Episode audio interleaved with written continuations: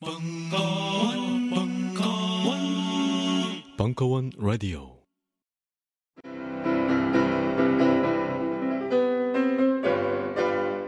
클래식은 너무 멀리 있거나 혹은 너무 가까이 있다.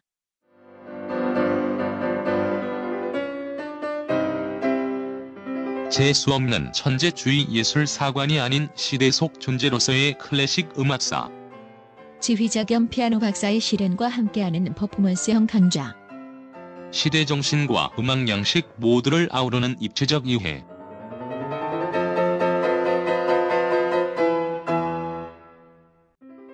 (2015) 벙커원 울트라 스페셜 클래식 끝판 48주 과정 강헌, 송창진 All That All That 클래식. 자세한 사항은 벙커원 홈페이지를 참조하세요. 각종 사회 비리와 거짓말에 처절한 똥침을 날려온 딴지일보가 마켓을 열었습니다. 기자들이 검증해 믿을 수 있는 상품들을 은하계 최저가로 판매하여 명랑한 소비문화 창달에 이바지할 딴지마켓. 이제 신뢰를 쇼핑하세요. 주소는 마켓.딴지.com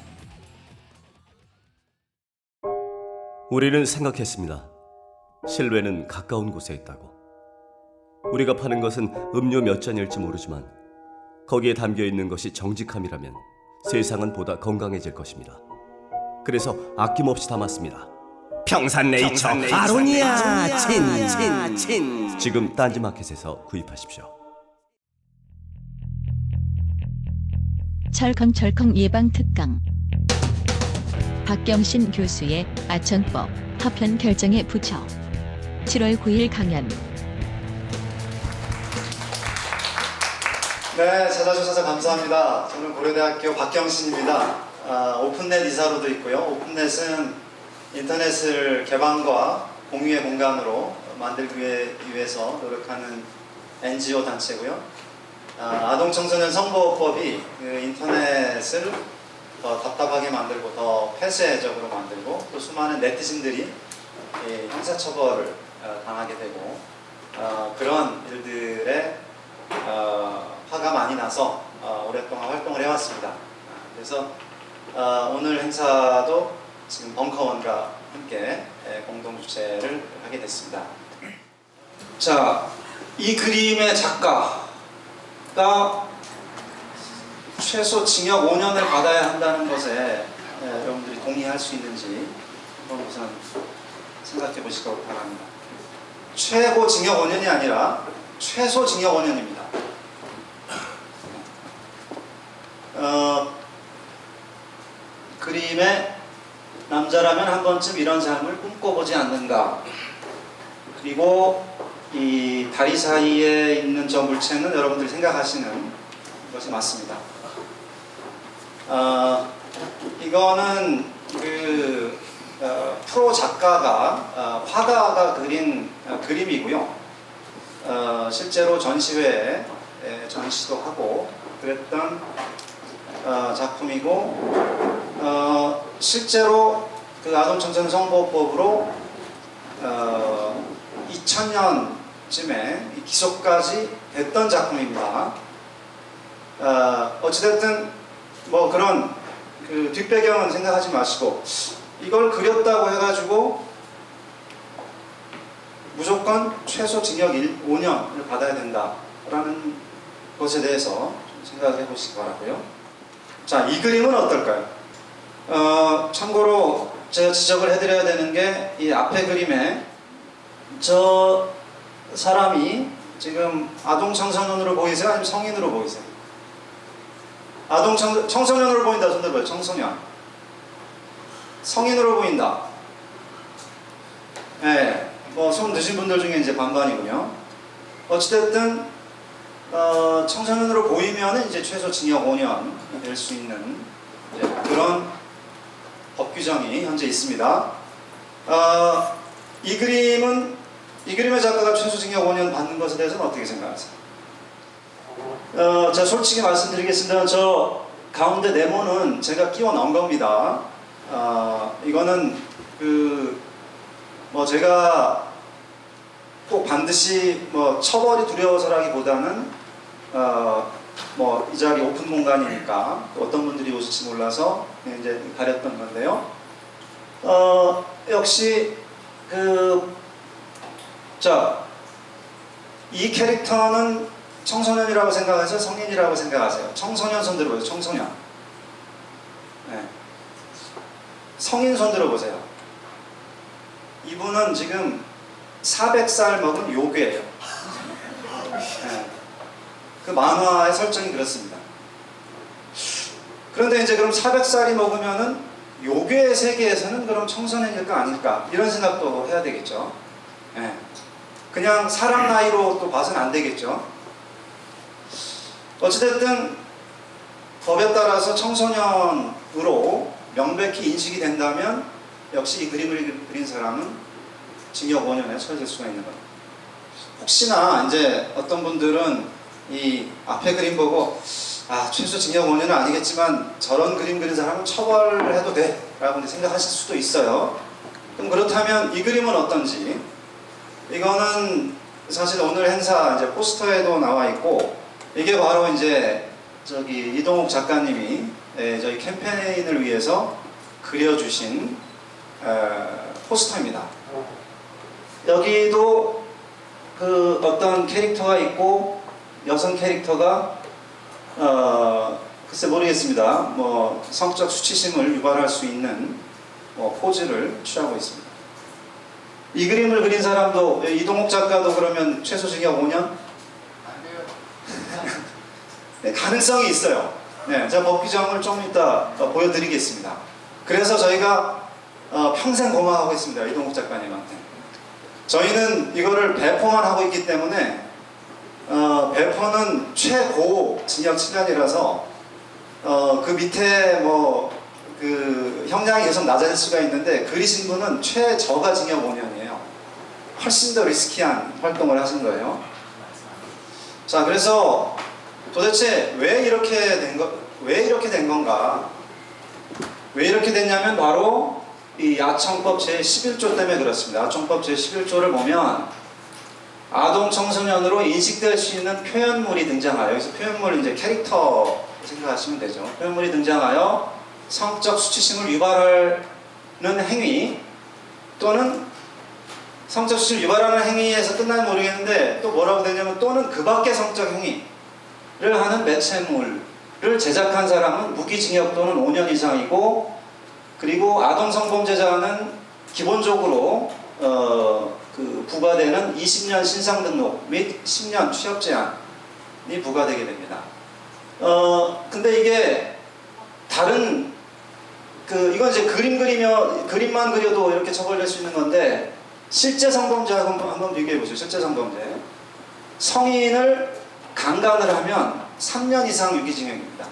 그러니까 실제 사람을 강간하는 것보다도 더 심하게 네, 지금 처벌이 되고 있는 거죠. 어, 그리고 같은 법에 있는 아동 성매매 무기징역 또는 5년 이상 20년 시상도 10년 취업 제한 지금 그림 그린 거랑 똑같습니다. 그러니까 실제 아동 성매매를 해도 그 아까 말씀드린 이런 그림 그린 분들 보다 더 심하게 처벌되지 않습니다. 그리고 실제 아동을 강간하는 경우 역시 무기징역 또는 5년 이상. 뭔가 이상하지 않습니까? 실제 아동을 강간해도 무기징역 5년, 어, 무기징역 또는 어, 5년 이상. 그림을 그려도 뭐 무기징역 또는 5년 이상. 뭔가 이상하죠. 왜 그러냐면 어, 뭐 하, 하나만 좀 더 보면 그 이제 배포에 대해서도 왜냐하면 대부분의 분들이 지금 법적으로 문제가 되는 건 배포 때문에 문제가 됩니다. 실제로 그림 그린 분들이 예, 잡혀가고 그런 적은 없었고요. 어, 그 P2P 파일로 뭐 토렌트 파일 다운 받으면서 토렌트 파일을 다운 받으면 받자마자 그 파일 조각들을 이제 다른 사람들이 또 받아가게 되니까 배포를 다운로드와 함께 이제 하게 돼서 그래서 이제 예, 처벌을 당하게 되죠. 그래서 이분들은 여기 7년 이하의 징역 이상은 아니고요. 7년 이하의 징역 또는 5천만 원 이하의 벌금 그리고 성, 성범죄자니까 역시 또 20년 신상 등록 10년 취업 제한 걸리게 되고요. 근데 이 그 양형 역시 음란물 배포에 비하면 훨씬 높습니다. 1년 이하의 징역, 500만 원 이하 벌금이거든요. 음란물은.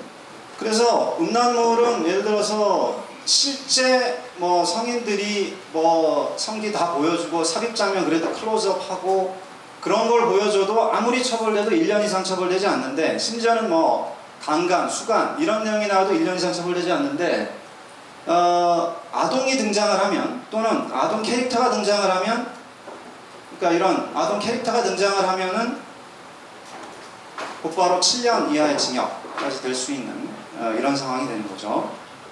그래서 도대체 왜 에, 이렇게 된 것인지 좀 살펴보도록 하겠습니다. 원래 그 아동 포르노 어, 규제를 만든 취지는 그 아동 포르노 제작을 하게 되면 그때 아동한테 성행위를 시키게 되잖아요. 근데 아동은 성행위에 대해서 어, 그러니까 동의하지 않은 성행위는 강간이잖아요. 근데 아동 청소년들은 성행위에 법적으로 동의했다고 보기가 어, 어렵습니다. 그래서 이제 어, 몇 살 미만의 그 아동 청소년하고 성행위를 하면 뭐 의제 강간으로 처벌되기도 하고 그렇죠. 그래서 어, 그 아동 포르노 제작 과정에서 어, 그 아동에게 성행위를 시키면 그거를 곧바로 이제 아동 성학대로 보는 거고요. 그리고 그런 아동 성학대를 그, 그, 그렇게 해서 촬영을 해서 뭔가 이제 어, 그 결과물이 남으면 그거를 배포하고 이렇게 되면 어, 거기에 촬영된 그 아동 청소년에게 항구적인 정신적 피해를 남긴다. 어, 그래서 그 유통과 소지로 어, 원천적으로 금지하고 그리고 그런 것들을 그 촬영을 한 사람을 어, 실제로 아동 강간한 사람들하고 똑같이 처벌하자 라는 취지로 아동 포르노 규제가 만들어졌고 이전 세계에 다 있습니다. 근데 이제 그걸 조금씩 확대하기 시작했어요. 그래서 어, 실제 성행위를 하지 않고 아동들한테 어떤 성행위를 연기시키는 경우가 있습니다. 성행위를 하는 것처럼 연기만 시키는 경우. 근데 연기만 시켜도 그 기록이 나중에 돌게 되면 그 아동한테는 똑같은 정신적 피해가 올 수 있죠. 그래서 어, 아동 권리 협약에 보면은 시뮬레이ted 그래서 연기된 에, 성행위를 묘사한 것도 역시 아동 포르노에 포함이 됩니다. 어, 또 실제 성행위를 하지 않았지만 한 것처럼 조작하는 경우. 그래서 성행위를 하고 있는 뭐 성행위 아동의 그 성인의 성행위 장면에다가 아동의 얼굴을 심어놓는다거나 어, 이제 몰핑이라고 합니다. 어, 이것도 역시 아동 포르노로 규제를 합니다. 왜? 하여간 자기 얼굴이 들어가 있으면 그 작품이 이제 돌면서 어, 그런 비디오들이 돌면서 또 역시 자기가 정신적 그 청소년이 정신적 피해를 겪을 거라고 보기 때문에 똑같이 규제를 합니다. 더 나아가서는 사진, 그러니까 실존 아동, 그러니까 아동의 사진이 아니라고 할지라도 그림으로도 어떤 아동 청소년을 묘사를 할 수가 있거든요. 그림을 조금만 사실적으로 그리면 딱 그 그림을 보면 누군지 알 수가 있습니다. 또는 요즘은 포샵 같은 게 사진을 찍어서 사진을 사진 아닌 것으로 또 변형을 할 수 있잖아요. 그죠? 어, 그래서 어찌됐든 딱 어떤 그 비디오든 그, 어, 그 매체물을 봤을 때 그 안에 실존 아동이 특정되는 경우 역시 아동 포르노로 봐서 규제를 합니다. 어, 이렇게 이제 아동 포르노의 범위가 확대가 됐지만 어찌됐든 그 확대 그 확대하면서도 그 핵심은 묘사된 촬영된 결국엔 그 비디오물이 돌면서 정신적 피해를 겪게 될 그 아동을 보호한다는 것이 이, 이 기본적인 그 아동 포르노 규제의 취지였고 우리나라도 법을 원래 그렇게 마, 그런 취지로 만들었습니다. 그렇기 때문에 이런 말씀드렸던 그 아동 청소년 이용 음란물에 대해서는 강하게 처벌하는 그런 법들이 이 처음부터 만들어졌던 겁니다. 그래서 우리나라가 2011년 이전에는 법의 목적을 한번 보세요. 아동 청소년 대상 성범죄 처벌과 절차에 관한 특례를 규정하고 피해 아동 청소년을 위한 구제 및 지원 절차를 마련한다 이렇게 돼 있죠. 그러니까 피해 아동 청소년이 그를 상정을 하고 그 사람들을 보호하기 위해서 그 사람들에 대한 범죄를 예방하기 위해서 법을 만든 겁니다.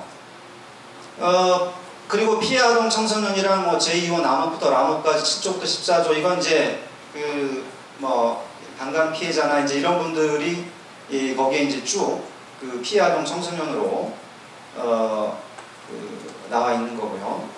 그래서 애초에 이 법을 만들 때도 그 아동 포르노를 우리나라에서는 뭐라고 부르냐면 아동 청소년 이용 음란물이라고 합니다. 즉 아동 청소년을 그러니까 이용당한 아동 청소년이 있는 거예요. 아동 청소년을 이용을 해서 음란물을 만들면 그걸 처벌하겠다는 겁니다. 그래서 2011년도 이전에 이, 이 그림 그리신 분이 그 유명한 김인규 미술교사세요. 한번 여러분들 구글 검색해 보시면 한국 표현의 자유 신장을 위해서 아주 노력하신 분입니다. 어, 김인규 교사를 이제 뭐 그 검찰에서 이제 잡아야 되겠다고 생각을 하니까 잡으면서 어, 이 그림에 대해서는 그 아청법을 적용을 했습니다. 아청법을 적용을 하니까 김인규 교사 변호인들이 헌법소원을 제기했고 헌법소원에서 헌, 어, 헌법재판소가 어, 검찰의 기소가 잘못됐다라는 위헌 판정을 내리게 됩니다. 왜? 어, 아동 포르노 규제는 아까도 말씀드린 것처럼 실존 아동을 보호하기 위한 것인데 아까 그 그림 그 그림에서 피해보는 아동이 없잖아요. 그 그림에서 존재하지 않는 인물이니까. 네. 그랬는데 이제 2011년도에 법이 아동 청소년으로 인식될 수 있는 표현물 또는 사람이 등장하여 어, 다음에 하나를 하는 경우를 포함한다 이렇게 바뀝니다. 그래서 다음에 하나는 어, 성행, 뭐 성교, 뭐 여러 가지 성교, 자위, 뭐 여러 가지가 있는데 그 중에 뭐 그밖의 성적 행위 또는 성적 수침을 유발하는 행위 이런 것들 하는 것들이 이제 다 포함된 거죠.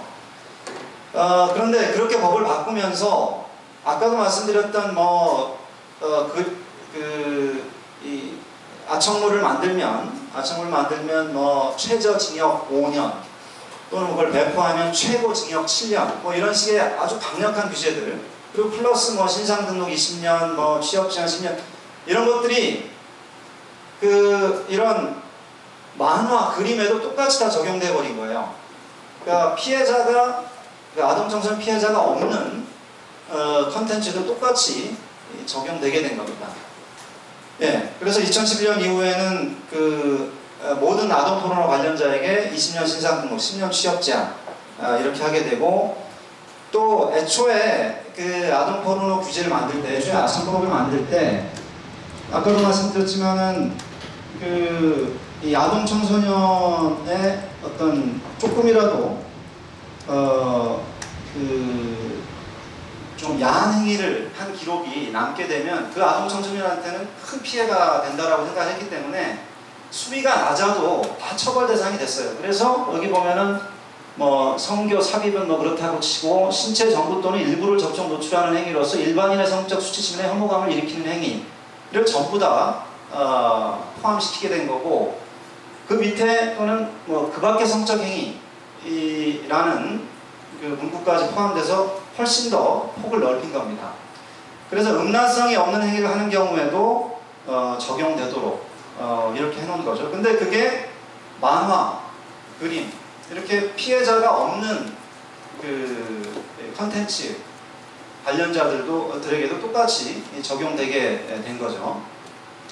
그래서 이게 이제 아주 유명한 만화인데요. 지금도 매일 나오고 있습니다. 그 어떤 트리뷴이라는 그 어, 외국 신문에 어, 매일 Love is 뭐 사랑은 무엇이다 하고 나오고 뭐 한 건데 1970년도에 러브 스토리라는 영화 아세요?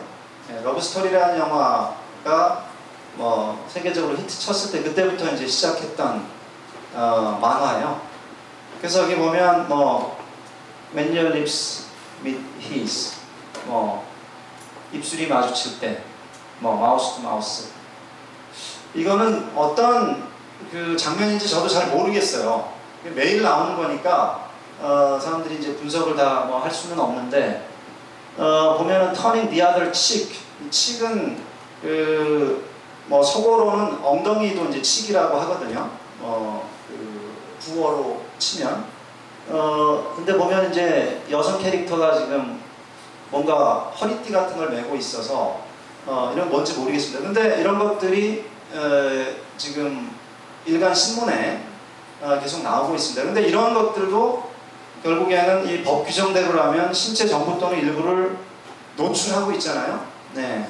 또 서로 접촉하고 있고 그리고 이것이 일반인의 성적 수치나 혐오감을 일으킨다면 역시 에, 이 만화를 그린 사람은 어, 처벌돼야 되는 뭐 최소 징역 5년으로 처벌돼야 되는 이제 그런 상황이 돼버린 겁니다.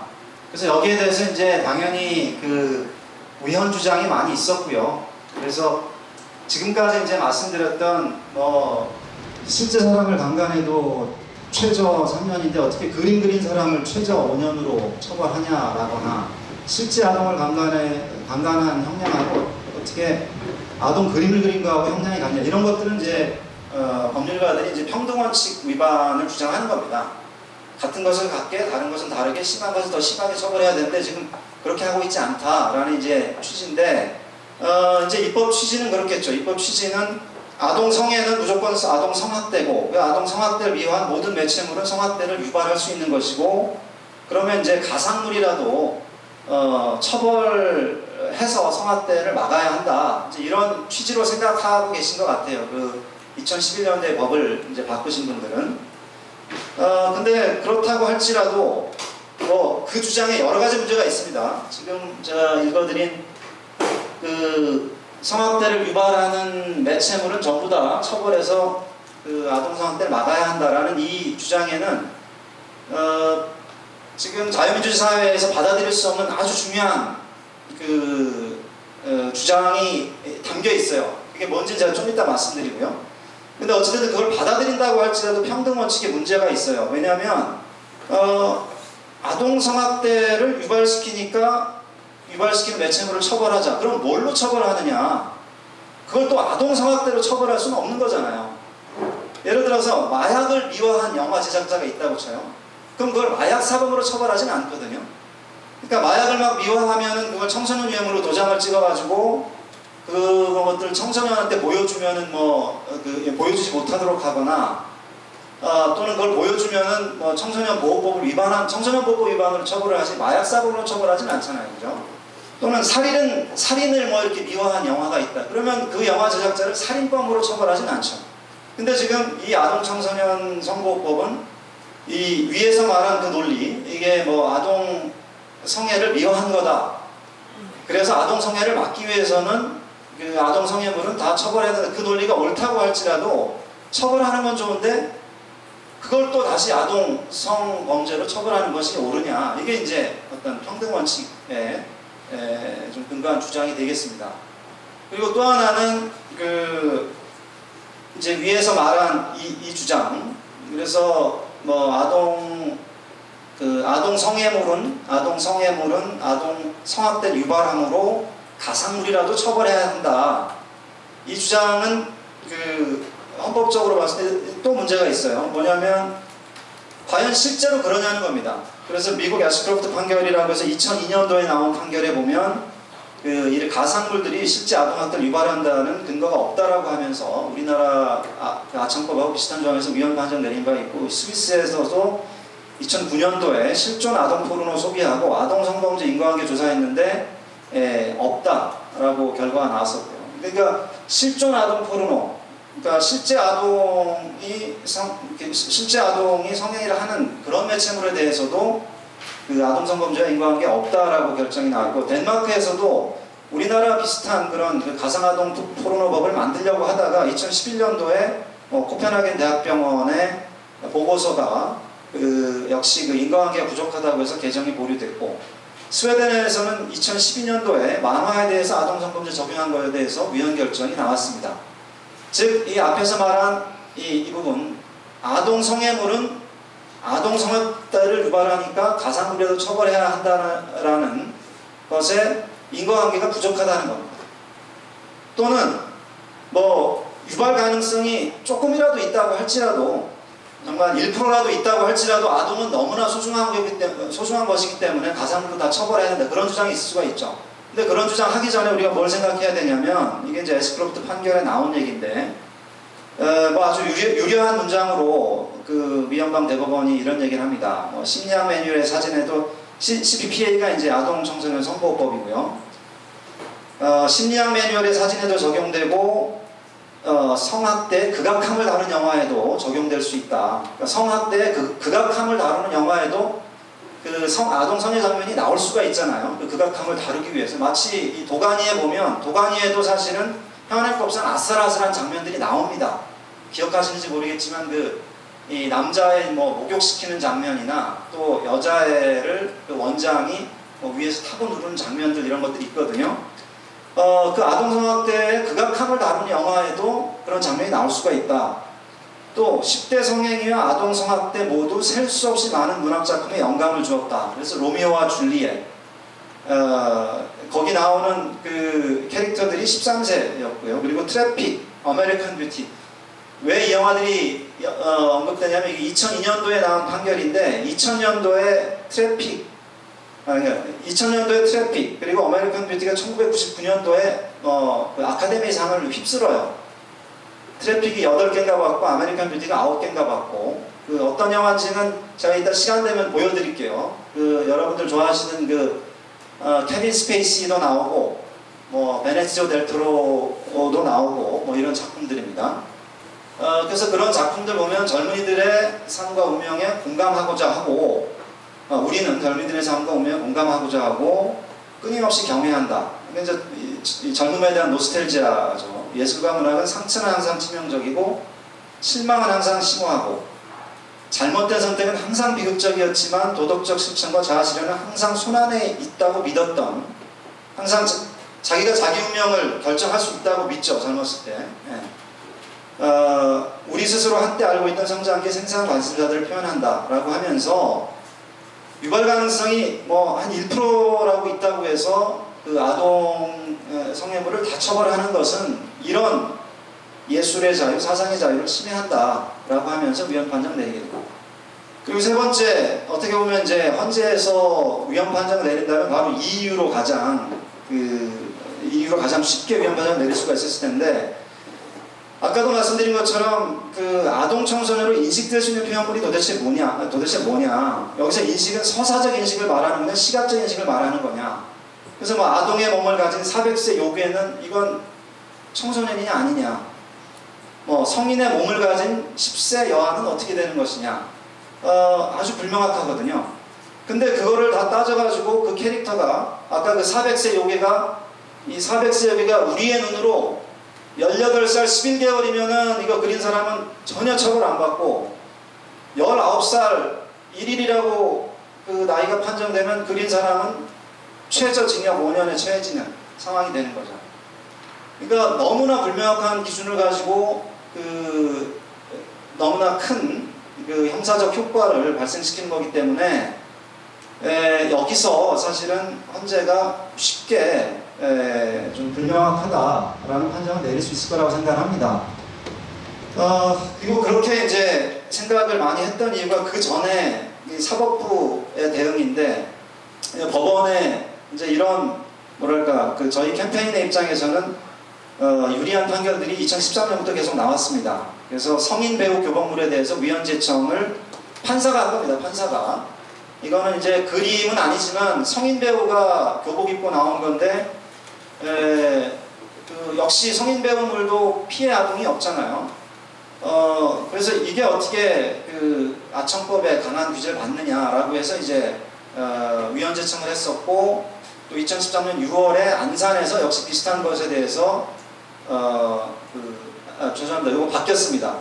이게 지금 2003년 6월께 그 블랙 바이블이 아니라 바이블 블랙 예, 바이블 블랙에 대해서 위헌 취지 문제가 나왔고 2013년 8월에 수원지법에서 성인 배우 교복물에 대해서 어, 그, 어, 위, 에, 교복물에 대해서 위헌 제청이 에, 이루어졌고요.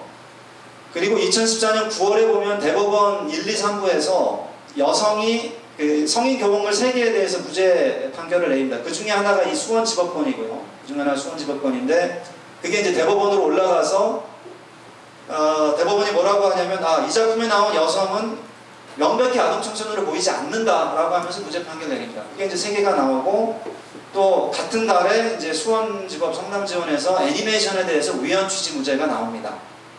어 그래서 이제 그 헌재 결정에서 대해서도 매우 그 유리하게 유리한 그 낙관적인 기대를 하고 있었는데 이제 헌재에서 어 정말 기가 막힌 그 결정을 내놨어요. 네, 어떻게 내놨냐면 어 실제 아동 청소년으로 보기에 명백하고 음란물로서 아동 청소년 성범죄 유발하기 충분한 것으로 그 조항을 한정 해석하는 한 합헌이다 이런 판정을 내리게 됐습니다.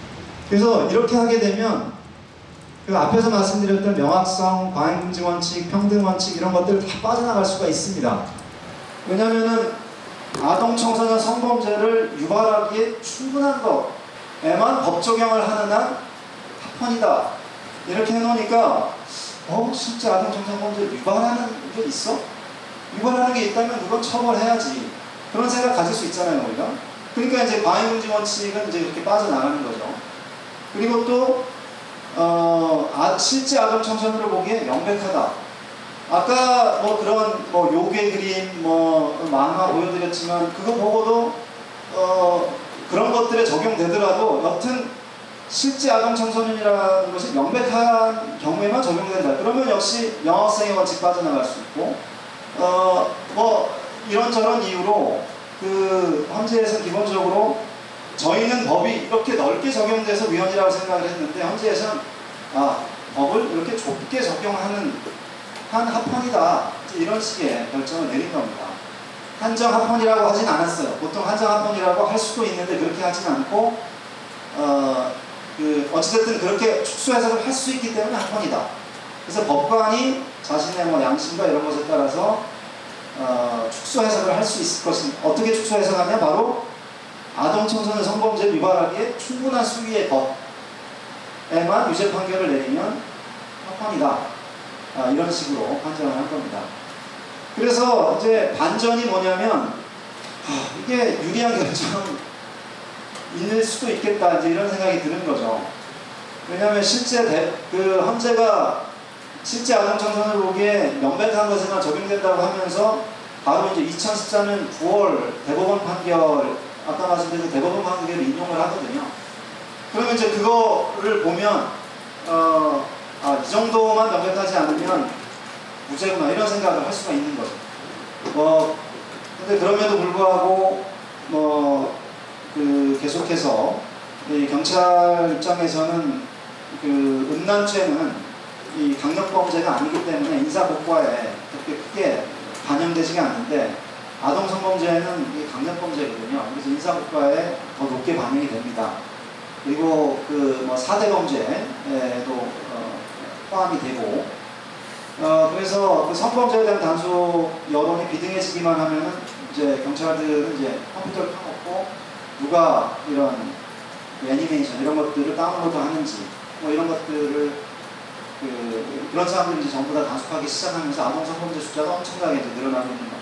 그래서 지금 헌재에서 그 이런 판정을 내리는 동안 어, 이런 그 뭐랄까 제가 이제 이 슬라이드 제목을 실제 아동에 대한 피해로 잡은 것은 바로 지금 이렇게 2천 몇 건 어, 돼서 입건돼 가지고 오시는 분들이 다 사회 초, 사회 초년생이거나 어, 지금 막 이제 청소년의 티를 벗으신 분들이 에, 이렇게 잡혀오세요. 결국에는 아동 청소년 선고법을 만들어놨는데 수많은 젊은이들을 지금 전과자로 만들고 있습니다. 그냥 전과자도 아니고 아동 청소년 성보, 그러니까 아동 성범죄자, 아동 성범죄 전과자를 만들고 있습니다. 그래서 사실은 아동 청소년 성보호법이 실제 아동에 대해서 엄청난 피해를 주고 있다고 생각을 하는 겁니다. 네, 여기까지 마치겠습니다. 우선. 그러면 잠깐 뭐, 어, 이 장례 정리를 하는 동안 잠깐만 휴식하도록 하겠습니다. 네, 그럼 2부 패널은 김관 변호사께서 어, 사회 겸 어, 리드 패널로 진행해 주시겠습니다. 스마트폰에 바이블, 벙커원 어플이 대폭 업그레이드 되었습니다. 강좌 및 강의별 결제 기능 탑재. 멤버십 회원이 아니라도 벙커원 동영상들을 골라볼 수 있는 혁신. 바로 확인해 보세요. 안녕하세요. 용산에서 가장 믿음 가는 조립 PC 전문 업체 컴스테이션의 이경식입니다. 당장이라도 사용하고 있는 컴퓨터를 들어다 던지고 싶을 때 그럴 때를 대비해 저희 컴스테이션이 용산 선인상가 21동 1층 130호에서 기다리고 있습니다. IT 강국에 걸맞게 믿을 만한 조립 PC 컴스테이션이 신뢰를 바탕으로 그 기회를 제공해 드리겠습니다. 궁금하신 점은 문의 주십시오. 011-892-5568번입니다. 우주 최강의 만족스러운 서비스를 제공해드리는 저희 컴스테이션이 늘 기다리고 있겠습니다. 딴지스에게 F1 같은 존재, 컴스테이션은 조용한 형제들과 함께합니다.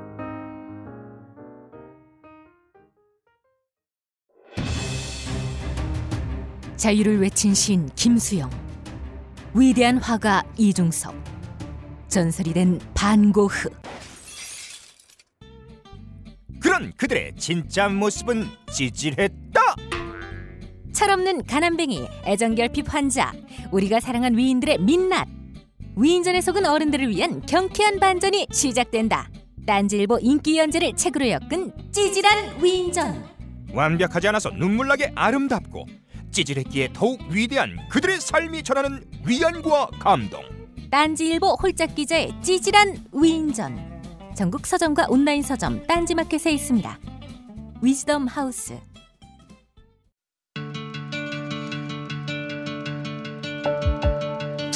여러분들 좀 더 즐겁게 남은 여러분의 인생 동안 단 몇 초라도 더 즐거움을 기쁨을 가질 수 있는데 조금이라도 도움이 되었으면 합니다.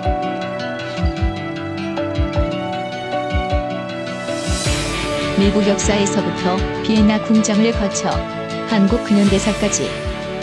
강헌이 주목한 음악사의 역사적 장면들. 음악평론가 강헌의 첫 책 출간. 이름하여 전복과 반전의 순간. 지금 바로 딴지마켓에서 구매하실 수 있습니다.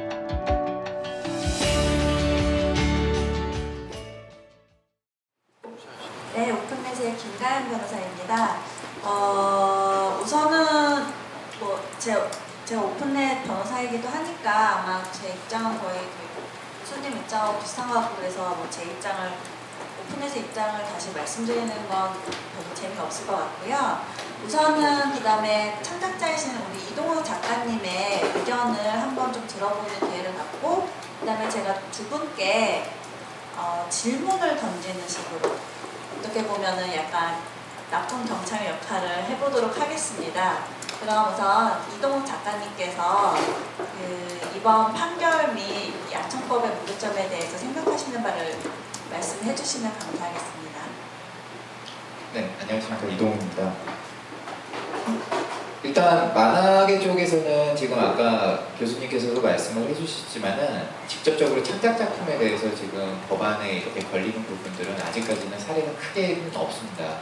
그래가지고 일반 저 같은 경우는 지금은 현재 웹툰 창작 작업을 하고 있는데 어, 창작 작업을 하는 데 있어서 뭐 굳이 사례가 없어도 지금 공포감이 꽤나 많이 전염돼 있는 상태예요. 왜냐면은 이 만화계 쪽만 이제 특정 지어서 이렇게 제한돼서 이제 사례를 들기는 조금 뭐한 부분이 있긴 하지만은 만화계 같은 경우는 이미 과거서부터 이제 뭐 청법법이라든지 웹툰 그 방심인 사태라든지 그런 부분 다 통해갖고 심의에 대해서 굉장한 그 트라우마를 좀 갖고 있는 부분이 있거든요. 그래갖고 안청법 같은 경우는 이제 뭐 과거 그런 규제들에 비해서 뭐 처벌 수위라든지 그런 부분이 높아서 딱히 규, 뭐 이런 뭐 심각한 공포심을 갖는다라든지 그런 부분보다는 어, 최근에 그런 웹툰 같은 경우는 워낙에 이제 사회에 대한 반영 수치가 굉장히 높고 그 사용 연령층이 아무래도 청소년부터 일반 성인까지 굉장히 다양한 그런 스펙트럼을 좀 갖고 있다 보니까 그런 뭐 교보물이라든지 청소년들의 그런 뭐 캠퍼스 생활이라든지 아니면 학교 생활이라든지 그런 것들을 다루는 소재들도 굉장히 많거든요. 그러다 보니까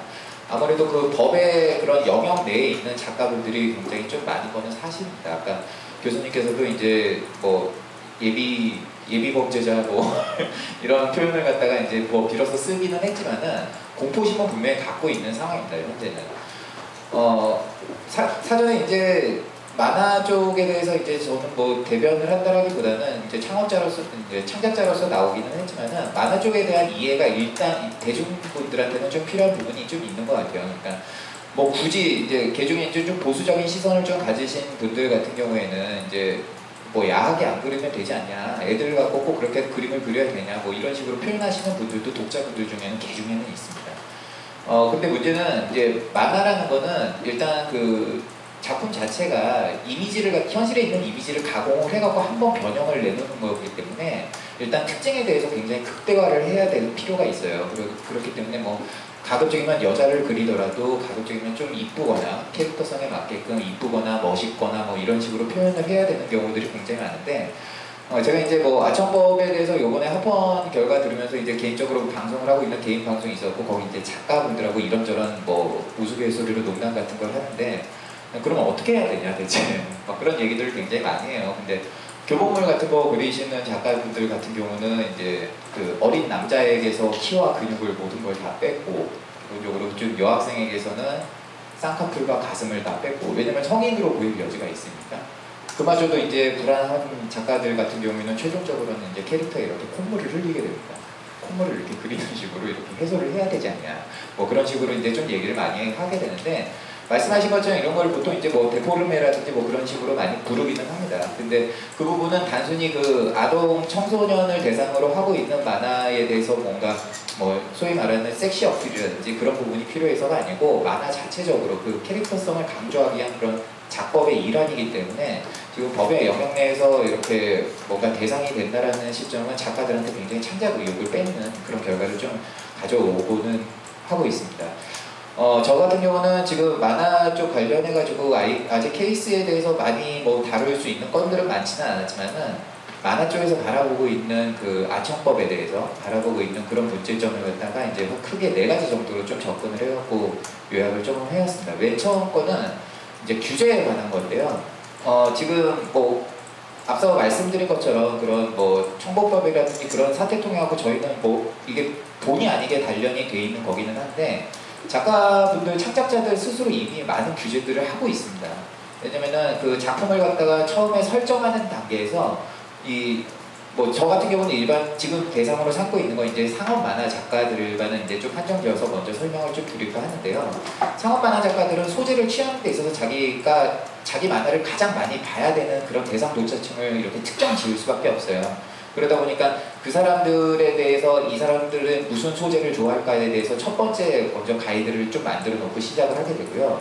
자기가 이제 대상 독자층을 갖다가 설정을 해놓은 상태에서는 그 사람들을 가장 설득시키기 위한 그런 화법을 갖다가 구사를 하기 마련이거든요. 그러다 보면은 연출에 대해서도 한 번 더 이제 자기 스스로 검열을 하게 됩니다. 그 다음에는 이제 작품을 갖다가 최종적으로 만들게 되면은 이거는 지금 여, 이 과정까지는 작가 스스로가 혼자서만 결정을 했던 부분이기 때문에 지금 뭐 제도권의 그런 가이드라인이라든지 작가의 창작 의욕, 욕구라든지 그런 거를 갖다가 중간에서 중재해 줄 수 있는 편집부 소위 말하는 그 매체 데스크의 법률 과정을 한 번 더 거치게 돼요. 그런 다음에 최종적으로 데스크에서 OK 사인이 떨어지게 되면은 작품이 일반 독자분들한테 이렇게 보여지게 되죠. 근데 독자들이 보고 나서 이제 피드백 같은 거를 해주잖아요. 반응 같은 게 나오다 보면은 어 작가 예상과 틀리게 독자들이 어 이거 좀 받아들이기 힘든데 수위가 조금 높아고 받아들이기가 조금 힘든데 막 이런 부분들이 의견이 많이 올라오게 되거든요. 그러면은 작가는 연재를 하면서 그 부분을 갖다가 수정을 조금씩 오차게 오차 수정을 해드리게 됩니다. 그 과정에서 한 번에 더 규제를 스스로가 가하게 돼요. 뭐 이 과정까지 건너뛰어서도 정말 크나큰 문제가 있는 경우에 한해서만 그런 최종적으로 이 제도권 심의 관련 기구들에서 그 부분에 대해서 이제 가이드를 내려주는 그런 방식으로 여태까지 이미 진행이 되고 오고 있기 때문에 지금 현행 과정에서 우선 교보물이 뭐 딱히 위험하다라고 그래갖고 뭔가 또 하나의 규제가 하나가 더 생긴다는 거는 작가들한테는 굉장히 좀 창작 의욕을 갖다가 원초적으로 좀 봉쇄를 하는 그런 효과를 좀 많이 낳기도 합니다. 그리고 규제 문제 같은 경우는 보통 이 정도 수준에서 조금 다를 수가 있을 것 같고 어, 한 가지 더 말씀드리면 가장 큰 문제는 지금 그 아까 이제 교수님께서 말씀하신 그런 기준들을 봐서 아시겠지만은 워낙에 모호한 거기 때문에 정부에서 내려주는 가이드라인하고 편집부 데스크에서 이렇게 언지를 해주는 가이드라인하고 작가 스스로가 생각하는 가이드라인이 전부 다 틀립니다. 지금 워낙에 이제 해석의 여지가 너무 분분한 거다 보니까 이제 작가들 스스로가 뭔가 일정한 기준으로 이렇게 잣대를 내린 상태에서 작업을 해낼 수가 없어요. 그러다 보면은 이제 어, 매체별로 작가들마다 작품을 바라보는 그런 수위의 기준선도 워낙에 틀리고 이러다 보니까 이제 형평성에서 굉장히 많은 좀 차이가 벌어지게 되는 이런 게 이제 뭐 나아가서는 이제 혼란의 요소로도 굉장히 많이 작용을 하기 때문에 이 부분은 특히 조금 더 문제가 될 것 같고 두 번째는 이제 해악의 문제인데 어, 언론에서 이제 항상 뭔가 일이 좀 잘못 진행된다든지 그런 식으로 되게 되면은 만화 작품에 대해서 해악의 문제를 항상 걸고 넘어져요. 근데 이런 과정에서 만화 작품이 내 작품이 나쁘다라는 결론을 작가 스스로가 얻기 위해서는 이거에 대해서 합당한 그런 결론을 갖다가 얻을 수가 있어야 되는 거거든요. 제가 이제 과거에 이제 뭐 교수님 이제 발제하시는 그런 모임 같은 데도 이제 좀 많이 참여를 하고 그랬었지만은 어, 정부 쪽이라든지 이제 관련 기관들 관리자들 이렇게 나와갖고 제가 질문을 드린 적이 있는데 뭐였냐면은 아까 교수님 말씀하신 것처럼 이 만화가 지금 교보문을 갖다가 표현하는데 이게 지금 아동 청소년이 위험하다라고 인식을 내릴 수 있는 그런 사회적인 그런 연구 용역 결과가 있느냐라고 물어봤을 때는 대답을 듣지를 못했어요. 그런 결과는 없다. 그러니까 범법자들한테 대상으로 이렇게 조사를 해보면은 당연히 그런 부분들은 끼어 있죠. 근데 그런 거는 범죄자가 칼을 갖다가 칼로 살해를 했다라고 그래갖고 칼을 전면 금지하는 그런 수준에 불과하기 때문에 이 부분은 많이 좀 어, 교정이 좀 가해져야 될 것 같고 세 번째는 이제 표현의 문제인데요. 어, 처음에 말씀드렸던 것처럼 최근에 웹툰은 사회 그런 고발 기능도 물론 담당을 하고 일반 그 대중 독자들한테 이제 편한 문화 매체로서 작용을 하기 위해서 일반 청소년들의 문제라든지 그런 것들도 굉장히 좀 많이 끌어옵니다. 어, 그러다 보면은 저희가 이제 좋게 이제 일반 독자분들이 생각을 했을 때 굉장히 좀 좋게 바라보는 작품들은 다 뭐 이쁘다든지 뭐 그냥 아 이거는 뭐 그러지 않아 뭐 이런 류의 작품들인데 어 작가들이 단적으로 그 이런 아청법이라든지 문제에 부딪혔을 때 단적으로 생각하는 그런 상상의 하나가 있어요. 뭐냐면은 이제 지금은 청소년이 이제 사회적으로도 성적으로도 많이 좀 개방이 어느 정도 돼 있는 상태라 갖고 뭐 그런 싱글맘이라든지 그런 문제들도 굉장히 좀 많이 나온단 말이죠. 그렇게 되면 당연히 청소년의 그런 사랑에 대한 부분도 다룰 수가 있는 부분이고 이렇게 만화 쪽에서 이 부분을 다 다룰 수 있는 이유는 청소년들도 지금 사회의 구성원이기 때문이죠. 그리고 사회 구성원을 갖다가 이용을 해갖고 문화로서 표현을 해내는 거는 만화에서 포함되는 영역입니다, 분명히.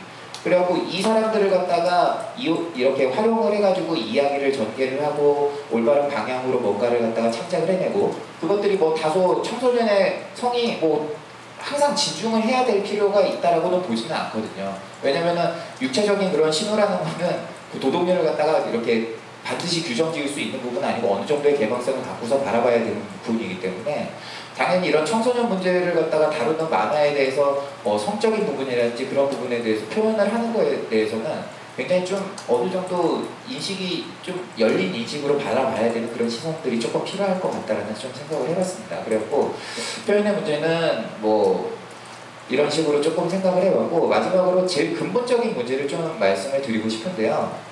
어, 상업 만화라는 거는 기본적으로 그런 사회 문화의 진척도를 항상 반영을 하게끔 돼 있어요. 어, 그 시대가 받아들이지 못하는 그런 스토리라든지 이야기는 대중한테 항상 외면을 받게 되죠. 상업 만화는 독자들의 사랑을 갖다가 기본적으로 깔고 가야 되기 때문에 그 당시 시대에 먹힐 수 있을 만한 얘기를 갖다가 반드시 상정을 하면서 갑니다. 그것이 다소 문학적으로 뭐 거칠다든지 뭐 일개 일부분의 그런 독자들이 바라볼 때 조금 더 위험한 것들이라든지 그런 게 다소 있다고 하더라도 작가가 상상되는 영역은 기본적으로 현실의 몸을 담고 있기 때문에 그 상상의 기반은 반드시 현실 범주 내에 있습니다. 그 언저리에서 이렇게 항상 작용을 하는 거기 때문에 상업만 화는 절대 현실에서 그렇게까지 막 동떨어져 있다거나 그렇게 생각하지는 않아요. 저 개인적으로는. 문제는 뭐냐면은 어, 지금의 이런 아청법 규제 같은 거는 사실 상상에 대한 규제입니다. 상상에 대한 규제. 어, 말씀하신 오늘 예시로 많이 나왔던 그런 비존재인, 비존재 캐릭터들, 실제로 존재를 하지 않는 그런 캐릭터들에 대해서도 이런 식으로 규제 영역이 가해진다라는 거는 어, 상상에 대한 규제를 갖다가 말하는 거에 다름 아니라고 생각이 되고요. 어, 다른 것보다 아무래도 인간은 뭐 그런 상상이라든지 그런 거를 통해서나 이렇게 성장을 한 발씩 하는 존재이기 때문에 어, 이런 부분들은 이제 표현 예술 이런 부분에 대해서 이렇게 제약이 받는다라는 거는 표현 예술에 대한 그런 위기감을 갖다가 한층 더 올리는 그런 결과로밖에 작용을 할 수 없다라고 좀 생각을 합니다. 그래서 어, 대중분들한테 조금 말씀드리고 싶은 거는 어, 부디 현실보다 조금 한 발짝이라도 조금 더 앞설 수 있는 그런 문학 매체에 대한 용인을 갖다가 많이 좀 보다듬어 주시기를 바라는 마음에서 이상 마치도록 하겠습니다. 작가님이신데 같이 저희를 활동도 많이 도와주시고 하다 보니까 말씀을 변호사보다 더 잘하시는 것 같아요. 그래서 어떤 질문을 해야 될지. 그럼 우선 저희 그 박경신 교수님께 몇 가지 질문을 드리겠습니다. 아까 그 현재 학번 결정 내, 내용에 대해서 좀 말씀을 해주셨는데 그럼 근데 그게 5대 4로 학번 결정이 났거든요. 그래서 소수 의견의 좀 주요 내용을 말씀을 해주시면 어떨까? 그럼 좀 고무적이지 않을까? 그 내용을 들어보면. 예, 어, 예, 아주 고무적이에요, 사실은. 어, 내부이나 저희는 사실 이렇게 소송 진행하면서 뭐 그 앞에 그 법원에서 계속 그 승소 소식이 들어왔기 때문에 어, 헌재에서도 그 낙관적인 생각을 하고 있었지만 처음에 소송 시작할 때는 뭐 그냥 부대빵 뭐 이렇게 합법 날 줄 알았는데 네 분이나 아주 상세한 그 소수 의견을 써주셨어요. 어 근데 이제 소수 의견 얘기하려면 그 다수 의견을 조금만 그 말씀드리고 그것을 어떻게 거기에 대해서 소수가 어떻게 반박하는지 좀 설명드려야 되는데 어 우선 다수 의견은 매체물의 시청이 아동 청소년을 상대로 한 성범죄의 촉매가 될 수 있다는 점을 고려하여 그렇죠? 매체물의 시청이 아동 청소년을 상대로 한 성범죄 촉매가 될수 어, 그, 있기 때문에 에, 이 가상물, 그러니까 피해자 없는 어, 매체물 규제하는 것도 어, 합헌이다라고 얘기를 했는데 소수 의견은 어, 그런 이과관계가 없다라고 어, 정면으로 부인을 합니다. 어, 그, 그렇게 하고 어, 또, 또 하나는 이제 그 이 부분이 그 이제 만화나 애니메이션 하시는 분들이 좀 관심을 가져야 될 부분인데 아동 청소년으로 인식될 수 있는 사람이 있고 아동 아동 청소년으로 인식될 수 있는 표현물 왜냐하면 아동 청소년 인식될 수 있는 사람이나 표현물이라고 했기 때문에 거기 이제 두 가지 카테고리가, 카테고리가 있는 거거든요. 아동 청소년으로 인식될 수 있는 사람은 불명확하지 않다라고 이제 하면서 대법원은 어, 그 다수 의견은 뭐라고 하냐면 단순히 어려 보이거나 청소년같이 옷을 입거나 분장한 정도에 그치는 것이 아니라 일반인화 입장에서 전체적으로 그 외모, 신원, 등장인물 사이의 관계, 에, 뭐 매체물의 제작 동기 등을 종합하여 실제 아동 청소년으로 오인하기 충분할 정도의 사람이 등장하는 경우를 의미한다. 어, 그렇게 해석할 어, 그렇게 해석할 수가 있기 때문에 이제 명확하지, 그러니까 불명확하지 않다라고 얘기를 하는데 거기에 대해서는 소수 의견도 동의를 해요. 그래서 그 성인 배우가 등장하는 그런 실사물 있잖아요. 실사물에 대해서는 뭐잘 뚜렷하게 살펴보면 정말 이 사람이 청소년인지 아닌지 그 알아낼 수 있을 거다.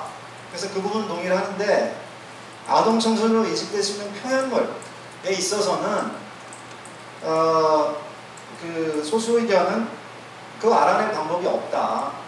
네, 이거는 네, 전적으로 불명확하고 그리고 만약에 그런 그림하고 어, 애니메이션까지 포함한다면 포함한다면 그 어, 과잉한 규제이기 때문에 네, 위헌이다라고 어, 얘기를 합니다.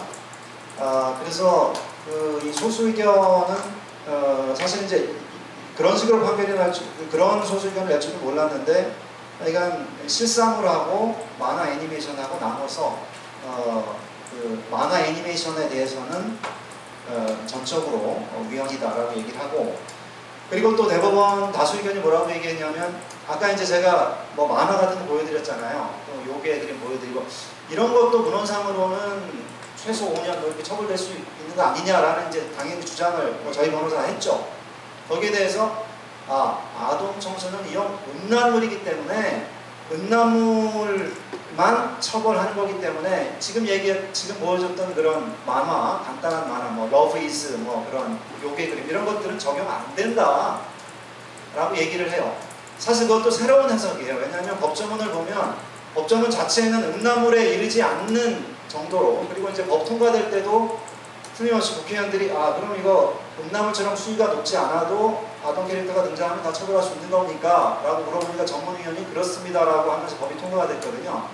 근데 지금 다수 의견은 어, 아 그럼 만화 그 그냥 뭐 그 옷을 옷 벗은 걸 좀 보여주고 이런 것들은 음란물이라고 볼 수 없기 때문에 이거는 적용 안 된다라고 얘기를 해요.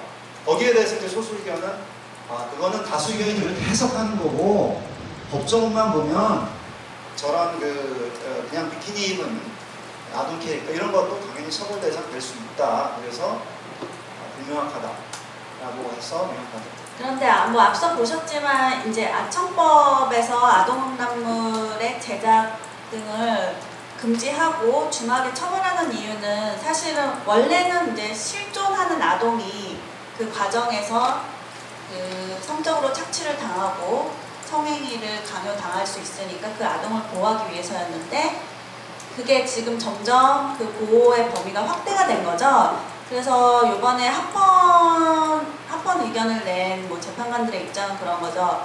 어쨌든 간에 아동을 이용한 그런 음란물, 뭐 야행이든 뭐 이런 것들을 배포를 하게 하고 많은 사람이 보게 하면 결국에는 그걸 봄으로써 아동을 아동 상대의 성범죄가 늘어나지 않냐 그럼 결국에는 그게 아동 상대로 아동이나 청소년을 상대로 하는 성범죄를 증가시키는데 기여를 하는 거다. 그렇기 때문에 아, 아동 청소년 이용 음란물은 그 성범죄를 유발할 우려가 있는 수준의 것에 한정이 된다. 그러니까 성범죄를 유발할 수준의 것이라면은 아동 음란물로 봐야 된다. 그게 뭐 단순히 만화라든지 뭐 아니면은 뭐 교복물이라든지 그렇게 말 그렇게 결론을 내립니다. 근데 사실 이런 기준이 어떻게 보면 일반적으로 받아들일 수 있을 만큼 명확하지 않을까요? 그러니까 예컨대 아까 뭐 400살 먹은 요괴라고 해도 딱 보면은 어린아이로 보이는 거고 그 작가의 의도는 어떻게 보면 그 아동 포르노가 아니, 아니기 위해서 설정만을 400살 먹은 요괴라도, 요괴라고 했었던 걸 수도 있고 그럼 그런 음란물을 보, 보다 보면은 그런 아동에 대해서 어떻게 보면 그런 성적인 상상을 가- 하고 그런 충동을 갖는 것도 당연하게 여겨지게 되지 않을까요? 그래서 그런 부분에 대해서 어떻게 생각하시나요? 교수님께서 질문 좀 다시 해주세요. 네, 그래서 결론적으로는 네. 실존 아동을 보호하는 것도 중요한데 그런 표현물이 만화라든지 그런 교복물이 결국에는 아동 에 대한 어떤 성범죄, 아동이나 청소년에 대한 성범죄를 유발할 수 있을 만한 정도의 것이라면 똑같이 처벌돼야 되는 게 맞지 않나 그런 어. 예, 현재 의견입니다. 뭐 일반 대중분들도 마찬가지겠지만은 작가분들도 그 실존 아동에 대한 보호 의지는 그거는 크게 이견이 없을 거라고 생각합니다. 그 부분은 어떠한 만화 작가도 내가 이 아동을 갖다가 막 어떻게 어떻게 뭐 회복이 일체적으로 뭔가를 하기 위해서 뭐 이런 식으로 계획을 하고서 작정을 하시는 분들은 없으세요. 다만 지금 뭐 그런 법조계 판단에 걸리는 그런 만화들의 표현 같은 것들은 대부분 지금 그 대상 독자층이 일반 성인 독자층부터 시작을 해갖고 일반 청소년 독자층까지 다 열려 있는 경우가 대부분이거든요. 우리나라 같은 경우는 특히. 그러니까 고교물 같은 경우는 뭐 아이들이 볼 수도 있고 지금 성인물도 딱 볼 수 있는 그 단계예요 지금. 뭔가 더 노출을 하고 싶어도 이미 작가분들께서 노출을 하지를 않습니다 기본적으로. 그러니까 그런 보호 의지라든지 그런 부분에 대해서 작가분들이 실존하려는 그런 의지를 갖고 있는 것처럼 지금 이미 그 부분이 작품에도 이- 영향을 끼치고 있는 부분이라고 생각을 해요. 다만 오히려 지금 그 부분은 생각하시는 것보다도 훨씬 더 잘 준수가 되고 있다는 현실이라고 저는 생각을 하는데 한 가지 아쉬운 거는 그 성폭행범 그러니까 비슷한 연유로 역으로 얘기를 하자 그러면은 실존하는 아동을 갖다가 성폭행하는 건 나쁜 거라는 그런 사회적인 인식은 기저에 다 깔려 있습니다. 문제는 작가가 그 현실을 갖다가 고발하기 위해서 그 현실을 갖다가 작품으로 만들어낼 때 아, 강간 아동 강간범이 나쁘다라는 마, 나쁘다라는 거를 증거를 내리는 그런 만화를 하기 위해서 아동을 강간하는 장면을 갖다가 어쩔 수 없이 포함을 해야 되는 경우 그런 경우에는 이 해석의 경계가 극단적으로 모호하게 작용을 하고 있는 부분이 될 거거든요.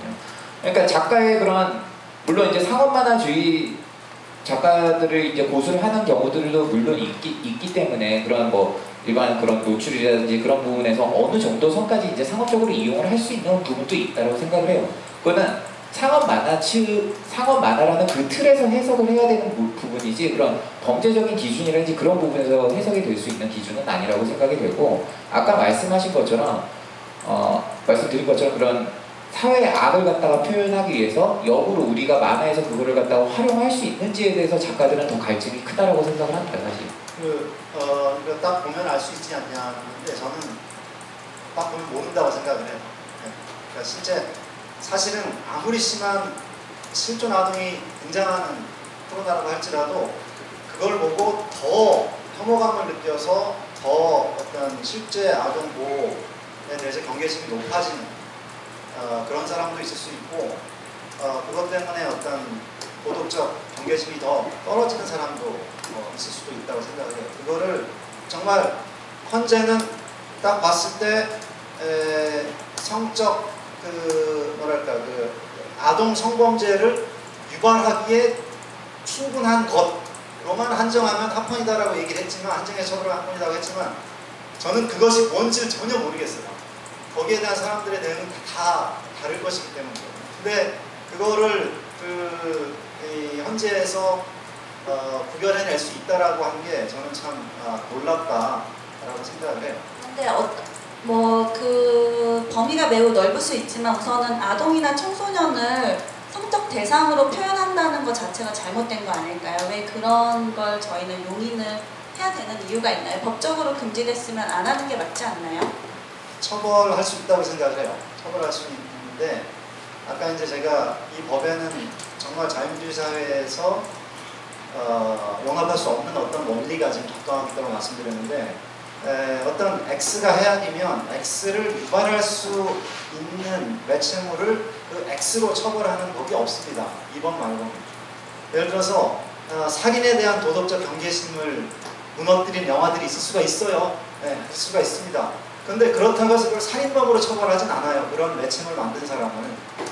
마약에 대한 경계심을 떨어뜨릴 수가 있죠. 뭐 할리우드 영화 많이 보면은 아뭐 저런 멀쩡한 사람들도 마리화나 하네. 뭐 나도 미국 가면 한번 해봐야지. 그런 생각 가질 수 있죠. 근데 그런 영화를 만들었다고 해서 마약 사범으로 처벌하진 않아요. 그, 그 지금 자유민주주의 이 형사법 체계가 어, 그런 식으로 뭔가를 유발할 수 있는 어떤 매체물을 만들었다고 해서 또는 그 유발할 수 있는 가능성 있는 행동을 했다고 해가지고 그 행위를 한 사람하고 똑같이 처벌하지 않습니다. 어, 그래서 아동을 성적 대상으로 삼는 거 겉으로 나빠 보이고 우선 1차적으로 나빠 보이죠. 그럼 그렇다고 해서 그걸 아동 성범죄로 처벌할 수 있냐는 거죠. 그것이 정말 그 어, 도덕적 경계심을 무너뜨릴 수 있는 높은 수준의 것이라면 뭐 음란죄도 있고 많이 있어요. 어, 다른 규제 방식이 있는데 예, 어떻게 그렇게 똑같이 처벌할 수 있느냐. 네, 그런 면에서 그러면 작가님께서 창작 활동을 하실 때 어떤 폭력이나 이런 범, 다른 범죄에 대한 묘사와 어떤 성행위나 이런 음란한 것, 야한 것에 대한 묘사를 할 때 뭔가 기준이 많이 차이가 나, 나는지 그런 부분을 좀 얘기해 주시면. 어, 기본적으로 저는 사대부 집안에서 태어나고 야한 걸 별로 좋아하지는 않습니다. 이건 완전히 개인적인 의견이고요. 다만 작가분들께서 창작 활동을 할 때 그런 이제 소위 말하는 이제 폭력과 성 두 가지로 이제 좀 나눠서 생각을 하는데 둘 다 인간의 기본 본성 안에 포함이 돼 있는 영역이라고 생각을 하는 측면들이 굉장히 많을 거라고 봐요. 폭력도 성도 다 뭐 이율 배반적인 행동들을 반드시 낳는 행동들이고 대부분 이율 배반적인 행동들을 낳는 것들은 그런 캐릭터의 그런 도덕적인 관계에 대한 영향력을 갖다가 항상 행사를 하기 때문에 작가들이 캐릭터를 창조할 때 그 부분을 반드시 고려를 하지는 않을 수가 없거든요. 다만 어린아이한테 보여지는 어린아이한테 그거를 가르치는 것과 이해를 이해 가능한 수준의 그런 연령대를 상정해서 보여지는 것은 작가들이 스스로가 문법 내에서 계산을 분명히 하고 있다고 생각을 합니다. 어, 지금 뭐 일부 시선들에서 걱정을 하는 것처럼 야 이거를 애들이 이해를 할 수 있어라고 생각하는 그 시선은 작가분들께서 이미 좀 계산을 하고 있는 시선이에요. 그, 그 부분을 갖다가 뭐 사회 일부 시선에서 막 이렇게 이렇게 해야 되는 거 아니야 저렇게 해야 되는 거 아니야라고 얘기를 하는 대로 작품을 갖다가 만들어낸다고 그러면은 그거는 창작 영역에 문 닫고 있는 작가가 아니겠죠. 그렇기 때문에 작가는 자기 상상력하고 그거를 갖다가 소화를 해낼 수 있는 대중의 그런 밸런스를 항상 맞춰서 표현해야 되는 거를 고민을 하고 있다고 생각합니다. 그런 면에서 그럼 우리나라는 좀 더 폭력에 관대하고 오히려 성에 대해서는 매우 엄한 잣대를 대고 있지 않나요? 어, 그 부분은 말씀하신 부분이 맞습니다. 그 뭐냐면은 이제 웹툰 매체에 대해서만 좀 한정지어서 좀 말씀을 드리면은 어, 웹툰 매체에서 이렇게 작품을 맨 처음에 프로듀싱을 한다든지 그 매체 오프닝을 할 때 작가분들한테 이렇게 가이드를 보통 주는 경우들이 꽤 많아요. 이제 소위 말하는 뭐 방통통신위원회라든지 그런 데서 내려온 그런 가이드들이라든지 그런 걸 참고를 해갖고 작가분들한테 수위를 이 정도까지는 좀 지켜달라고 말씀하시는 부분들이 있는데 보통 보면은 지금 이제 저는 뭐 PPT를 갖다가 따로 준비를 해보지는 못했지만은 어 크게 아마 지금도 크게 바뀌지는 않았을 거라고 생각합니다. 그 연령 기준 같은 걸 쭈르륵 나눠놨는데 18세 이상 성인가 18세 이상 성인가입니다. 지금 같은 경우는 뭐 청소년 같은 경우는 그 허들이 더 높을 거라는 거는 뭐 이미 예상을 하실 부분이라고 생각이 되고 18세 이상 성인가가 노출하고 성행위는 이제 이제 3등급이라고 그래갖고 전신 노출하고 노골적이지 않는 성행위까지만 허용이 되고 있어요. 이제 4등급은 성기 노출하고 노골적인 성행위를 갖다가 얘기를 하는 부분인데요. 어, 노출하고 성행위는 3등급까지밖에 이제 어디 가이드가 이제 권장사항인데요. 그렇게 지정이 돼 있는 반면에 폭력하고 언어는 최고 등급이 이제 4등급입니다. 잔인한 살해부터 되고 노골적이고 외설적이고 그런 비속어 같은 것들도 다 허용이 되고 이런 가이드들이 거의 대부분 다 작용을 하고 있어요.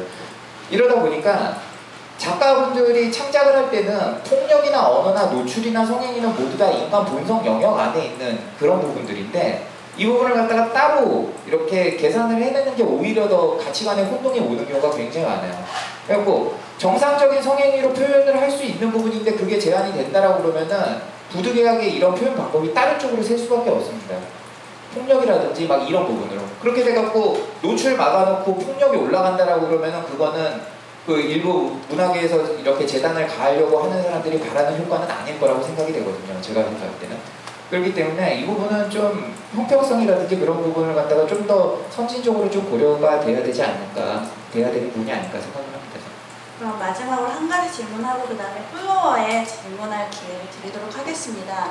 그래서 결론적으로는 뭐 사실 국가는 뭐 이렇게 표현을 억압한다든지 이런 측면보다는 아동을 보호하자, 청소년을 보호하자, 그리고 어떤 이런 성범죄율을 낮추자. 사실 어떻게 보면 좋은 의도인 거죠. 근데 문제는 이렇게 처벌 수위를 계속 높이고 있음에도 불구하, 불구하고 성범죄율은 계속 증가하고 또 갈수록 아동 상대 성범죄 건수도 늘어나고 있는데 그 이유가 과연 어디에 있다고 생각하시는지 과연 우리 한국 사람들이 한국 남자들이 또 이게 문제가 있는 건지 아니면 그 오히려 강력한 처벌이 문제인 건지 좀 그런 어떤 대안이 있을지 좀 그런 생각을 해보셨는지요? 이 사안과 관련돼서 이제 그런 어, 주장을 많이 했었죠. 그 가상 캐릭터들을 보호하기 위해서 경찰들이 이제 너무 컴퓨터 앞에 앉아서 가상물 사범들을 다 아동 성범죄자로 잡는 동안 실제 아동에 대한 성범죄 이런 걸 막는 인력들은 점점 줄어들고 있다.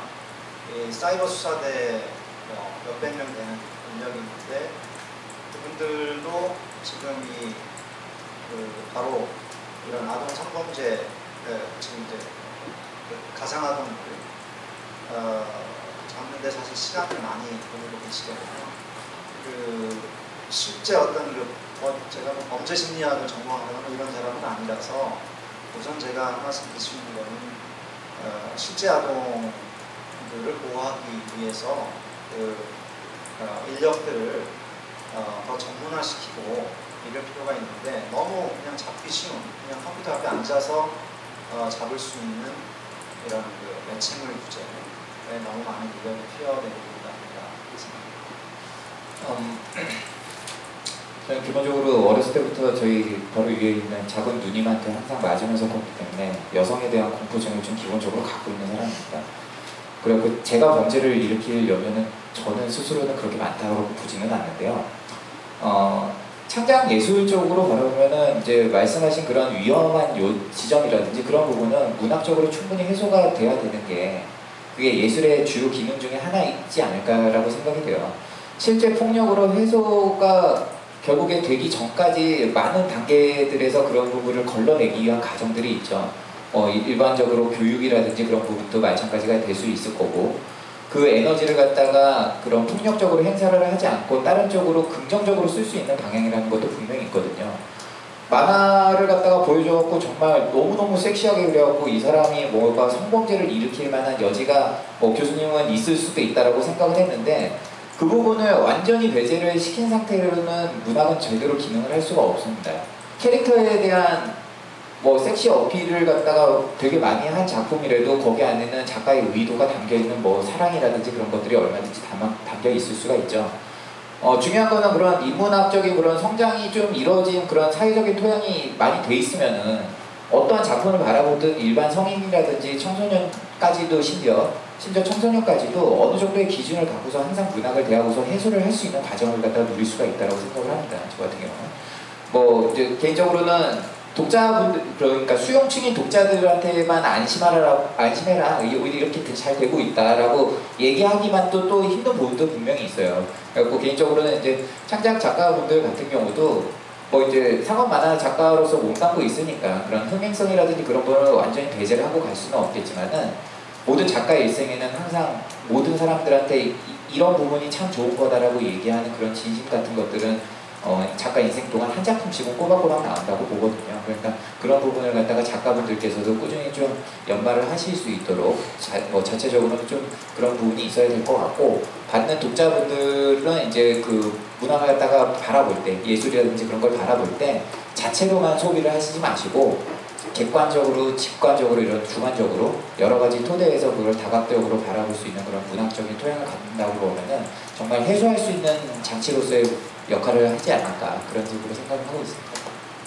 사실 무조건 맞고 금지하기보다는 그런 어떤 해소할 수 있는 구멍을 뚫어주는 것도 중요한 것 같습니다.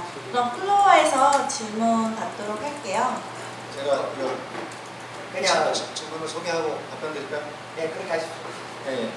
근데 사실 질문이라기보다는 이, 이 액션 제안을 주셔가지고 그 지금 대법원하고 고등법원 항소심 남은 그 사건들이 있습니다. 그 아까 아, 저기 바이블 블랙 그 안산 건도 지금 고등법원에 올라가 있고 어, 그리고 지금 최근에 또 저희한테 제보가 돼서 어, 지금 대법원에 에, 고등법원까지 무죄를 받고 어, 무죄를 대법원에 올라온 있고 그래서 어, 이 재판에서 그 유리한 판결이 나도록 어, 무죄 탄원서 보내는 운동을 어, 했으면 좋겠다. 그래서 그 주장하고 그리고 그, 그 제안하고 또 하나는 그 탄원서를 그 청소년들이 탄원서를 많이 보내면 어떻겠는가 그 이런 제안을 했습니다. 뭐둘다 환영하고요. 그, 그 탄원서 운동 조직하는데 그 저 질문하신 분의 네, 협조를 많이 구하도록 하겠습니다. 예. 아동이나 청소년으로 만든 뭐 영상이나 혹은 창작물이 실제 성범 아동이나 청소년을 대상으로 한 실제 성범죄로 이어진다는 그 연구 결과가 필요하다고 생각을 하거든요. 그러면은 법원이나 입법을 담당하는 곳에 서 연구 용역을 줘서 실제로 인과관계를 파악해 볼 수 있는 시도를 하는 게 더 명확한 가이드라인을 줄 수 있는데 도움이 된다고 생각하는데 그 이런 기사들을 접해보면 그랬다는 이야기는 제가 본 적이 없는 것 같아요. 이게 왜 그런 건지 이게 필요하다면 시도하는 뭐 시도하는 있는지 그런 거. 그게 그, 그 연구를 하려면 그 오랜 기간을 사실 사람을 관찰해야 되거든요. 왜냐면은 어, 떤 연구는 했냐면 어떤 연구는 뭐한 적이 있냐면 그 어, 성범죄자들이 중에서 몇 명이나 그 어, 아동 포르노를 소지하고 있는지 요 연구는 했어요. 그 성범죄 여섯 명 중에 한 명은 아동 포르노를 소지하고 있더라. 이게 이제 그 현재 다수 의견에 나옵니다. 근데 문제는 그 중에서 그 뭐랄까 성범죄 성향을 가진 사람들 중에 서 그 뭐랄까 아동 포르노를 어, 소지할 성향을 가진 사람이 많이 있는 건지 아니면 아동 포르노를 소지하고 있었기 때문에 그 성범죄 성향을 가지게 된 건지 알 수가 없잖아요. 그 연구 결과에도 그렇게 나와요. 연구 결과에도 우리는 인과관계를 지금 미투한 게 아니다. 이것은 그냥 상관관계다. 그냥 강간을 저지른 사람이 네, 아동 포르노를 많이 가지고 있는 것 어, 만을 확인했을 뿐이다. 이렇게 얘기를 하거든요. 어, 그건 마치 이제 그, 그 통계는 어떻게 보시면 되냐면 예를 들어서 살인을 저지른 사람들 중에서 어, 폭행 전과가 높겠습니까? 아니면 살인을 안 저지른 사람들 중에서 폭행 전과가 높, 그 폭행 전과율이 높겠습니까? 당연히 살인을 저지른 사람 중에서 폭행 전과율이 높겠죠. 그럼 그렇다고 해서 어, 폭행을 이제 많이 저질러서 살인 성향을 더 갖추게 된다. 이렇게 예, 우리가 결론 내지는 않거든요. 근데 말씀하신 그런 연구를 하려면 오랜 기간 그 사람을 관찰해서 어, 이제 이 나중에 어떻게 되는지까지 이제 그 검토를 해봐야 되는데 그 연구를 그 이제 뭐 덴마크나 스웨, 스위스에서 했다고 해요. 어, 그래서 그 연구 보고서를 직접 읽어보진 않았지만 어, 거기에 대한 그 이제 언론 보도나 이런 걸 보면은 그 인과관계가 없다라고 이제 결정이 내렸을 텐데 말씀하신 것처럼 그런 연구는 누군가는 해야 된다고 생각을 합니다. 예, 저희 지금까지 논의되는 내용들을 보면 이제 아동들을 대상으로 아동들한테 이제 어떤 성적인 학대나 뭐 이런 거를 이렇게 하는 내용에 대해서만 이렇게 논의가 되는데 반대로 왜 그런 거 있잖아요. 남자들 어렸을 때 뭐 선생님 좋아한다거나 아니면 뭐 그런 경우가 있, 잖아요 어떻게 보면은 남자들이 뭐 남자들이 이렇게 보통 조, 좋아하는 타깃 때가 20대 여성인데 그런 사랑의 그런 거를 미묘하게 그린 영화도 있었고 청춘처럼 뭐 그런 것 같은 경우는 어떻게 이거를 음란물로 그러니까 아청법으로 대상이 되는 건지 뭐 그런 것도 좀 약간 좀 많이 헷갈리고요. 그리고 더 나가서는 외국 영화 중에서 말레나라는 영화가 있어요. 모니카 벨루치의 그 어린 아이가 순수하게 그 아름다운 여성을 정말 사랑하는 입장으로 이렇게 그렸는데 거기에 보면은 굉장히 야한 장면이 많이 나오거든요. 뭐 그런 작품성 있는 영화조차도 그런 거에 다 해당이 되는 건지 뭐 그런 것도 좀 이렇게 궁금하고요. 그리고 좀 대안이라고 지금 잠깐 생각난 거는 뭐냐면 그러니까 어떤 그 기준에 있어서 객관적인 시각으로 바라봐야 한다면 그러니까 아까 뭐 사진 같은 거 예시를 보여주셨는데 재판에 있어서 뭐 형사 재판에 해당이 돼서 이게 뭐 형사 단독으로 한다거나 아니면 형사 합의 뭐 이런 식으로만 할 게 아니라 뭐 국민 참여 재판 같은 걸로 해가지고 처리를 한다거나 뭐 그렇게 해도 좀 객관적인 판결이 가능하지 않을까 싶은 보완책이 될 수 있지 않을까 싶어서요. 네. 최근에 이제 헌재 결정 나오기 전에 그 여가부 공무원이 그럼 은교 아, 아, 결정 난 다음이구나. 그 은교 같은 영화 그럼 어떻게 되는 거예요? 거기서도 이제 거기서는 그 미성년인 어, 여성이 예, 이제 고수하고 사랑하는 성희하는 장면이 나옵니다. 거기에 대해서는 뭐라고 얘기했냐면 아, 그 성적 표현의 수위가 음란물에 해당하지 않아서 여기서 우리나라에서 음란물에 해당하지 않아서는 즉 성기가 보여지거나 뭐 삽입 장면이 없어서 이런 뜻입니다. 없어서 처벌이 되지 않는다라고 얘기를 했어요. 근데 사실은 그거는 어, 법의 어떤 법이 그렇게 나쁜 법은 아니다라고 이렇게 포장하기 위한 사실은 제 공무원이 말씀하셨는데 거짓말이라고 하긴 그렇지만 좀 왜곡된 표현을 하신 거였어요. 왜냐하면 법을 통과할 때 이제 그 회의록에 보면 그런 얘기가 나오거든요. 음란하지 않아도 어, 여튼 뭐 아동 캐릭터 가 등장해서 성적 수심 유발하는 행위를 하면은 예, 다 처벌되는 걸로 그렇게 돼 있었는데 이번 헌재 결정에서 뭐라고 얘기를 하냐면 여기 아동 청소년 이용 음란물이라고 쓴 것은 실제로 법적 음란물을 얘기하는 거다. 그래서 말레나나 뭐 은교 이런 것들은 헌재 해석에 따르면 다 사실은 세이프합니다. 왜냐하면 거기 뭐 성적 장면이 노골적으로 어, 그 삽입 장면이 뭐 노골적으로 나오거나 그러진 않거든요. 그러니까 이런 경우가 많이 있어요. 이런 식으로 헌재 결정은 사실은 합헌이 났는데 내용상으로 보면은 법 해석에 있어서는 유리한 그런 경우들이 왕왕 있습니다. 지금 그런 상황이 지금 발생을 했어요. 근데 이제 이렇게 되니까 법은 더 없어지기가 어려워졌죠. 왜냐하면 어 법이 그렇게 좁게 해석된단 말이야? 그러면 또 법을 없앨 필요가 없겠네.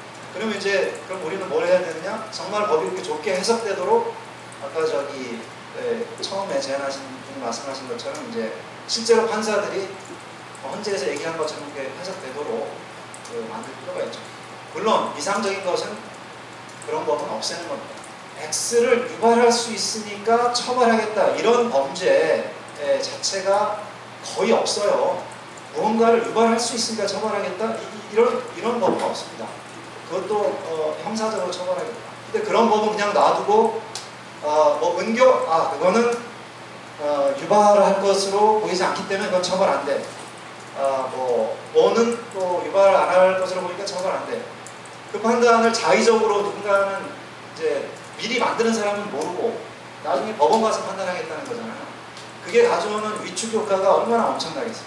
그 법을 없애는 게 최선이긴 한데 에, 어찌됐든 지금 판결은 정말 어, 어, 울지도 울지도 못하는 어, 그런 결정이 나옵니다. 그 어쨌든 처벌의 기준이 사실상 어, 판사들한테 가게 되는 거잖아요. 네, 그러면은 판사들이 판단을 할 때 사회적인 분위기 같은 걸 어, 반영해서 아마 그 명백함의 정도를 가능할 것 같은데 이걸 위해서 사회에서 어, 시민단체나 이런 운동 같은 게 필요하다고 생각을 하거든요. 현재도 이런 쪽으로 노력하고 있는데 앞으로 현재 결정도 아니까 앞으로는 좀 어떤 쪽으로 노력하고 싶어요?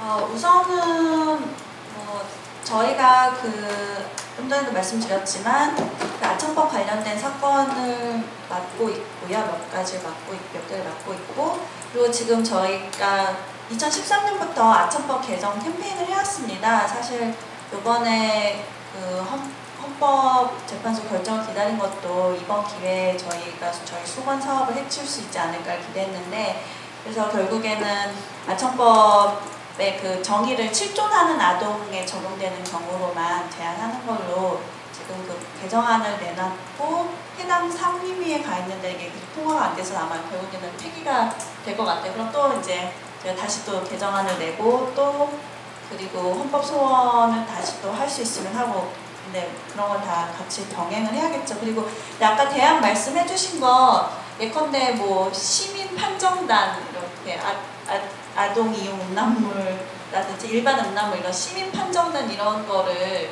제안을 해보는 그런 운동을 해보는 것도 굉장히 듭니다. 왜냐하면 법관은 사실 방통심의위원회도 그렇고 그 연령대가 높으신 좀 보수적인 성향의 남성분들이 보는 기준이 정말 일반이라고 너무 다른 것 같아요. 너무 괴리감이 있는 것 같아서 네, 그런 걸 구성하는 운동을 하는 것도 바람직할 것 같습니다. 예, 그러면 이, 것으로 오늘 마무리를 하겠고요. 끝까지 이렇게 패널로 수고해주시고 강연해주신 저희 박경신 교수님하고 이동호 작가님께 저도 함께.